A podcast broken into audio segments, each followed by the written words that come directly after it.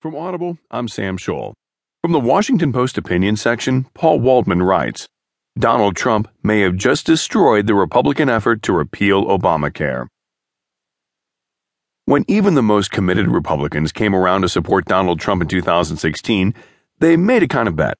It wouldn't matter much that Trump had no apparent fealty to conservative ideology or that he was a complete ignoramus about policy, because he'd be leaving all that boring stuff to them. The Republican